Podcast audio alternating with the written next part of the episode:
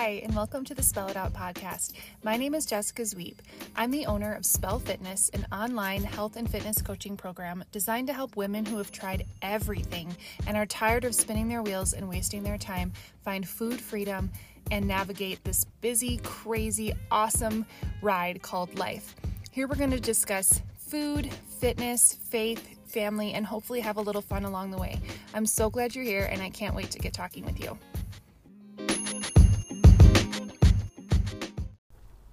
All right, welcome back. Another Marriage Monday, which I think we've had a little bit of time off from, and so I wanted to get back to it. Again, the book that I use and love and is so tattered and written in and highlighted and quoted and referenced so often um, in these series and just in my own marriage is it's just called Marriage um, by Paul David Tripp Six Gospel Commitments Every Couple Needs to Make.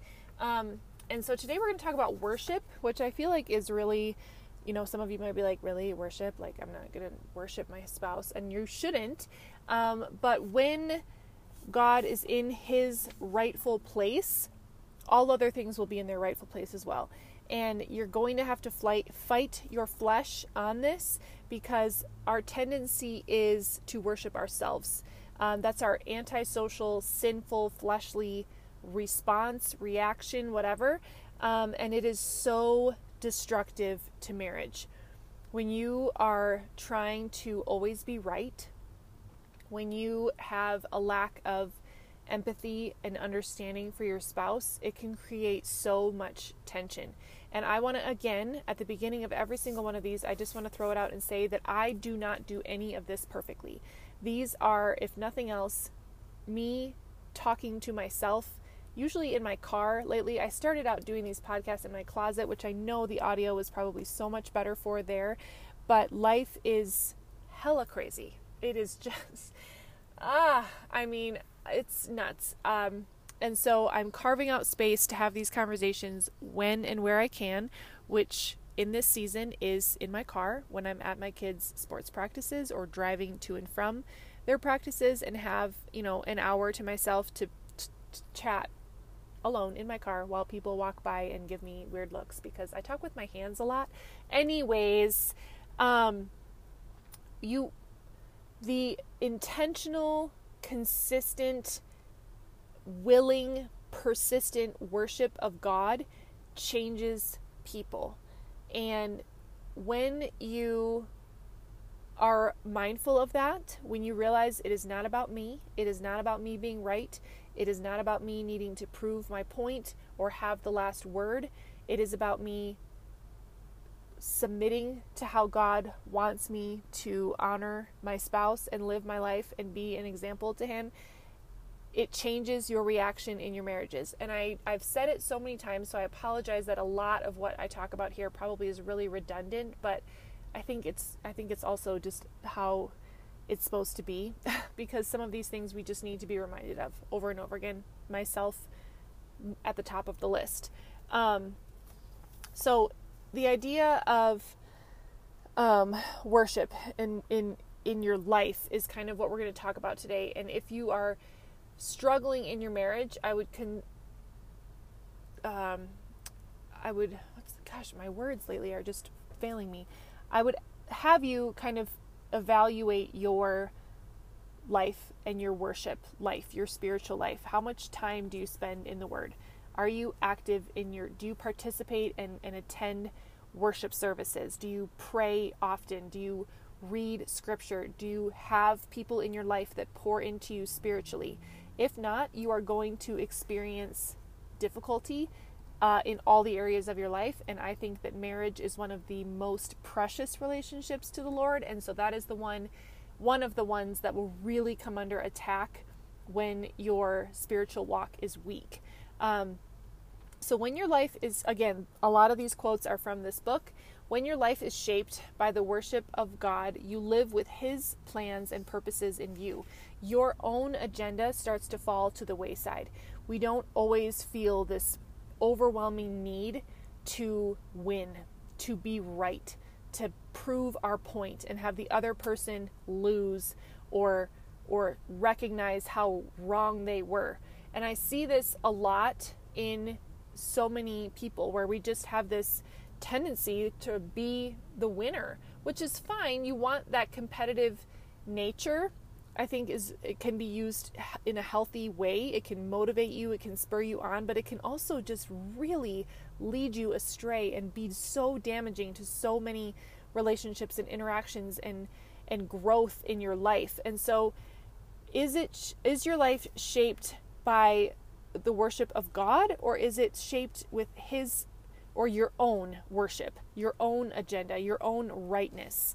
Um, and then so if you're not worshiping God in your marriage, somehow, some way you're going to insert yourself into his position. You will work to try and be the Lord over your marriage. You want your kingdom to come and your will to be done. And you will evaluate and respond to your spouse depending on their willingness to serve you and your kingdom purposes. So if you have a vision for what kind of, you know, job there should be or house there should be or lifestyle there should be or parenting style or you know relational style or even aesthetic like your spouse should look a certain way or act a certain way or be in a certain social circle and that is really important to you, you will start to respond to that person because you want them to serve your vision for your kingdom. And only the Holy Spirit and worshiping God is sturdy enough to break your allegiance to yourself and turn you into a person who really does find joy in loving another. Um, so, whose will, this is a question for you, whose will sets the agenda for your marriage? Are you looking at your spouse thinking you are not serving me well? You are not serving my kingdom well. You are not you're you know you're not lining up with my will and my purposes and it is offensive to me and and I and it is it bothers me and it creates this tension. Or do you live with an attitude of this is not my will. This is the Lord's. Where, how do I align my thoughts, my actions, my words, my reactions, my lack of words, my lack of actions with His? How does He tell me to live? In, in light of our situation, in this situation, what, how can I honor the Lord? Right? and it changes it so much. And I feel like it's so convicting to think about it that way, right? Like do I look at my spouse and think, gosh, I want you to just do things my way and, and get on my wavelength and we can just do the things my way and then everything will be better? Is it getting better? Is it getting better? Okay, we'll move on to the next point. When your life is shaped by the worship of God, you live thankfully. And this is something that I think I really need to work on. I I have so much to be thankful for, and I have a tendency to get overwhelmed with all of the goodness. It's all good things. Like I'm so busy, but I'm busy with all good things. And instead of looking at them as all good things, I am exhausted by them, right? There's so many good things. I have such a great life. I have such a great husband and great kids and a great community and great friends and a great church and great activities and a great school and a great business and a great job and a great neighborhood and a great family and all of these things. But sometimes I'm just like, oh, there's so much. I can't even do it. I just want to turn it all off and I can't. And that is wrong. I need to be thankful for the busy because this is a season and it will be over in the blink of an eye and I don't want to miss it for what it is. And so, um, am I looking at my life thinking, how is this, how, how is my agenda and my comfort being affected? Or am I looking at my life with how is God's glory being reflected, right? He has me in all of these places with all of these people for a reason. Am I using them to complain and be cynical and and and you know bitch and moan for lack of a better term or am I in these places to be a truth teller to share the good news to encourage people to love them to comfort them to teach them whatever um, and it changes it when you have th- that attitude of gratefulness and thankfulness um, so worship also helps to move us outside of ourselves. Um, the first point, I kind of talked about this too, but when your life is shaped by worship, you don't shrink your world down to the size of your wants, needs, and feelings. Um, we look at things and we say, How can I um, shrink? Hold on. I apologize for that. Um, I thought there was like an emergency in front of me. One of the coaches at this lacrosse practice was like running over with his arm up, but it turns out he was just trying to lock his car and was running up the key up the hill with his key fob in his hand. But it looked like he was like trying to wave to me, and I'm like, I didn't see any altercations or injuries happen. Anyways, so when there are marriages that are in a lot of conflict, um, a lot of times what has happened is both partners have shrunk the hopes and dreams for their marriage to the size of their own individual wants, needs, and feelings. Again, we come. It comes back to that "my kingdom come" thing. Um, we want our way, and when the other person isn't giving us our way, isn't doing things our way, we get crabby, for lack of a better term. And so we need to pan out. It is not about you being comfortable. And this is something that is really convicting to me is what if your marriage isn't designed to make you happy, but to make you holy? And I do think that the Lord honors those who have a heart for him by blessing them with happy marriages. But I also think that he brings us through seasons of really hard interactions um, and times and trials and seasons of life that remind us that it's not just about feeling good. It's not that person is not there to just make you feel good. Um, when you are both in love with the same God and the same King, you you aren't self focused. You aren't focused on your own agenda. Um, and so again, I think the theme of this whole episode is really like, who are you worshiping? Is it yourself? Because if it is, your marriage is going to suffer. When you think about yourself and how comfortable or uncomfortable your spouse is making you or not making you, um, how, you know, do they do things the way you want them done? Do they look or act or speak or provide or whatever the way that you want them to? That's a false angle. It's not about you and what you want. Um, so, how do I want to say this? Um, the whole kingdom come thing, your job as a spouse is not to change your spouse, right? Wives, you don't get married to a man to turn him into someone else.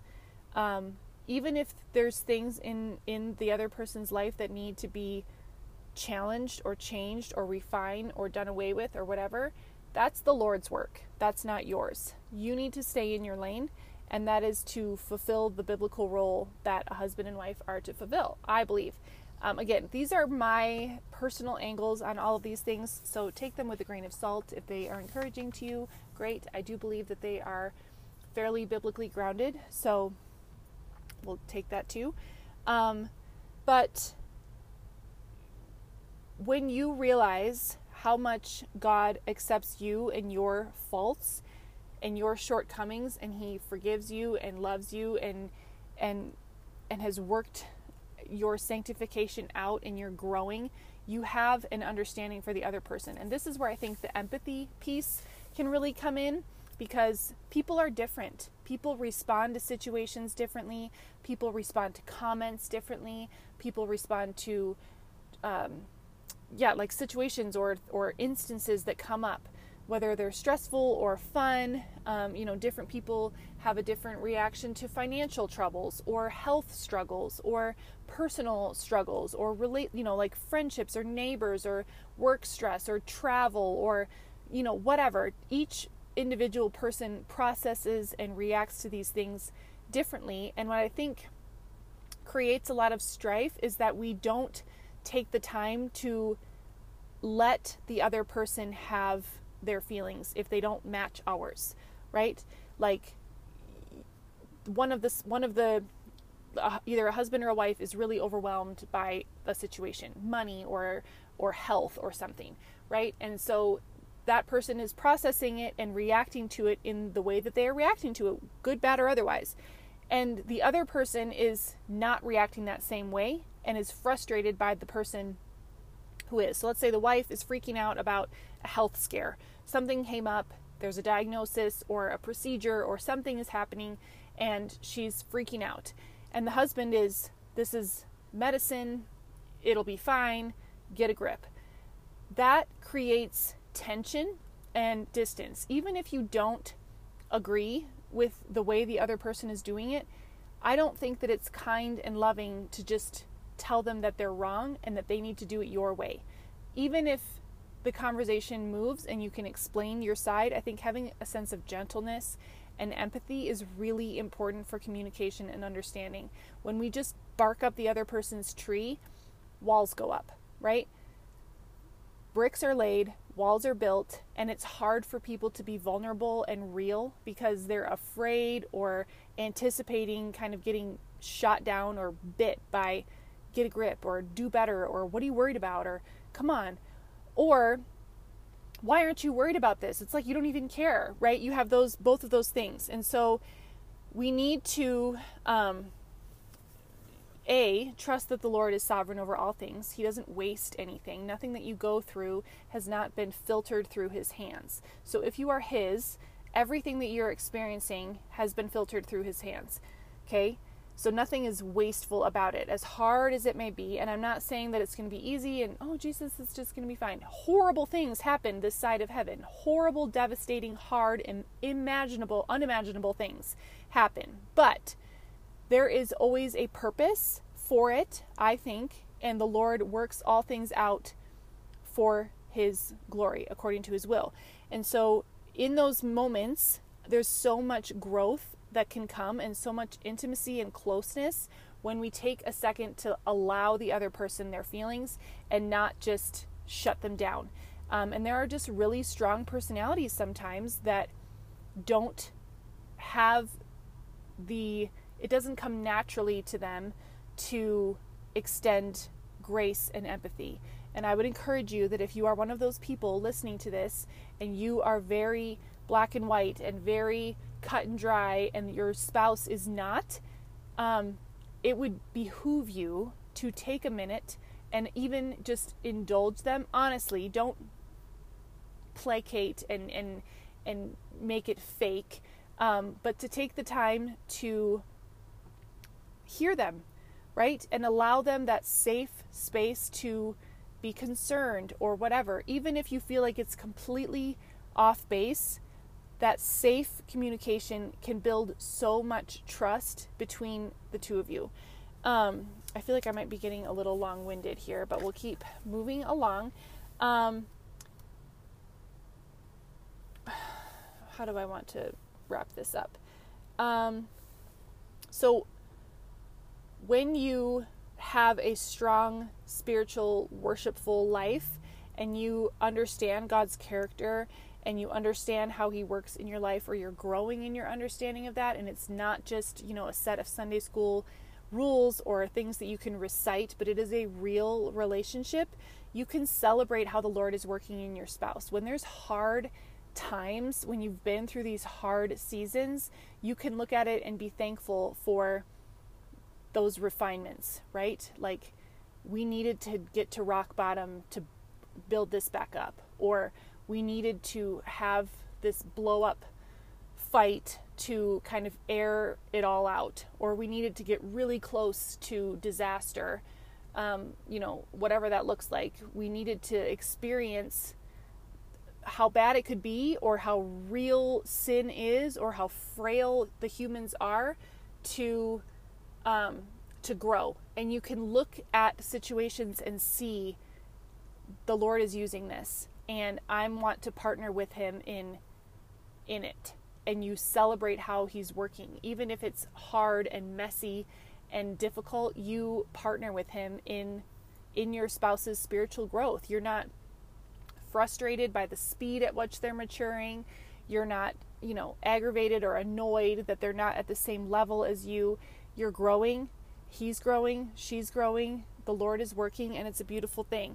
Um, and uh, worship is a lifestyle. So it's not something that you do on Sunday morning for an hour, it's something that you do all the time. You look for ways to see the Lord working in people, in places, in situations, in nature, in opportunities or things that come up, right?